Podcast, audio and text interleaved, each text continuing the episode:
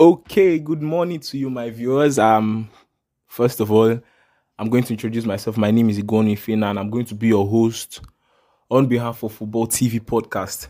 Um, let it be known first that yes, it's your boy. I'm an Arsenal fan, Arsenal for life, Gunners forever.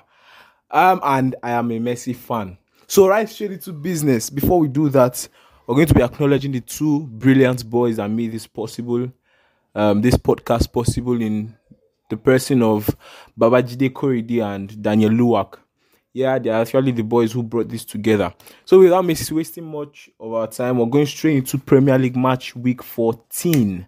Um, Tuesday matches consist of Newcastle Norwich going on to a 1 0 draw with Clark having a red card at the ninth minute. Um, the goal was the game was held nil nil right on to the 61st minute where Callum Wilson scored a penalty um, with Newcastle still on a red card. Then after some time, Teemu Pukki actually equalized for Norwich at the 79th minute. So they were actually head to a 1-0 draw. Next, Leeds, Leeds United left it late against Crystal Palace with Raphinha scoring a penalty at the 90th minute. Oh, that must be really heartbreaking for Crystal Palace. Um, yesterday's game Watford Chelsea. Um, first of all, the game was actually held for some minutes due to some technical difficulties in the crowd, with a fan having a cardiac arrest. But the game was brought back to life, and the game went on. Mason Mount opened the scoring at the 30th minute, um, with Watford equalizing with Bonaventure at the 44th minute before Ziyech took it out by himself on the 72nd minute to give Chelsea the so much needed three points which got them to the top of the league. West Ham went on to a 1 0 draw with Brighton and Hove Albion, with Thomas Soucek opening the scoring in five minutes, then Brighton leaving it so late with Neal Maupay equalizing at the 89th minute. That must be so heartbreaking for West Ham because they were actually looking for a three point lead with Arsenal at their tail, at their tail, looking for the three points too. Because now if Arsenal should win their next game, they are going to go on top West Ham with 26 points. With West Ham with 25, 24 points. So it's actually it's actually somehow for West Ham now, and they're going to be praying that Manchester United should cause Arsenal harm as the old Trafford. At Wolves and Burnley was held to a goalless draw with no one no one um, accepting responsibility to score a goal Aston Villa, Manchester City. Hmm. Ruben Dias opening the goal at 27 minutes. Yes, you heard me right. The defender putting his left foot through the ball, beating Emi Martinez at goal at the 27th minute. Bernardo made it 2 0 just before half time at the 40, 43rd minute. Uh, Ollie Watkins in the second half, just after the second half, made it 2-1 at the 47th minute with Manchester City on the ropes. Trust me, they were on pressure throughout the game. Um, it's been a while since I've seen Manchester City like this. They were all around the place. Yes, Jack Grealish got eventually got his playtime.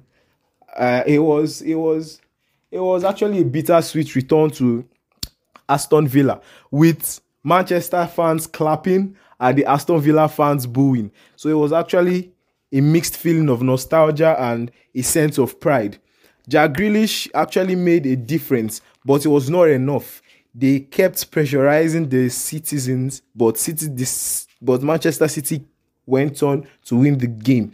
They thought they were on top of the league, but actually they had the scores of the Chelsea game, winning 2-1, but Chelsea is still at the top of the league. Um, Everton, Liverpool. Oh God, uh, at the Goodison Park, Everton lost four goals to one. As the skipper Jordan Henderson opened the scoring at the ninth minute, Salah making it 2 0 at the 19th minute. Then Demarai Gray stepped up to score for Everton and the 38th minute, but it was not enough. They couldn't gather much momentum as they just dropped. Salah scored again at the 64th minute, and Jota closing the scoring at the 79th minute. That was just Premier League football. On to League One. PSG were held to a goalless draw at Nice, with Lionel Messi presenting his seventh Ballon d'Or. That's actually a topic for another day. That's actually a topic for another day. My GOAT, my greatest of all time, won his seventh Ballon d'Or. See, if I go into that topic now, we're not going to see the end of this. But since we're on the topic, let's go in. Um, I heard a lot of people saying Messi does not deserve the Ballon d'Or. Um, well, I'm here to tell you that Messi deserves it a whole bit, a whole. Messi deserves. Messi deserves his seventh Ballon d'Or. Yes, Robert Lewandowski deserves it, but Messi deserves it better. Why? Because Messi stats are slightly edging Robert Lewandowski. Lewandowski only edges him in goals, but Messi but Messi just edges him out in every other stats, both international trophies, goals plus assists, goals involvement, key passes, even tackles. A midfielder having the best tackles in the top 10 Ballon d'Or rankings. So Messi, in my opinion, deserves his seventh Ballon d'Or. And yes, for 2020, I would see no doubt putting all form of bias behind me, Lewandowski deserves the seventh, his first Ballon d'Or. But now, as of 2021, I do not agree. Um,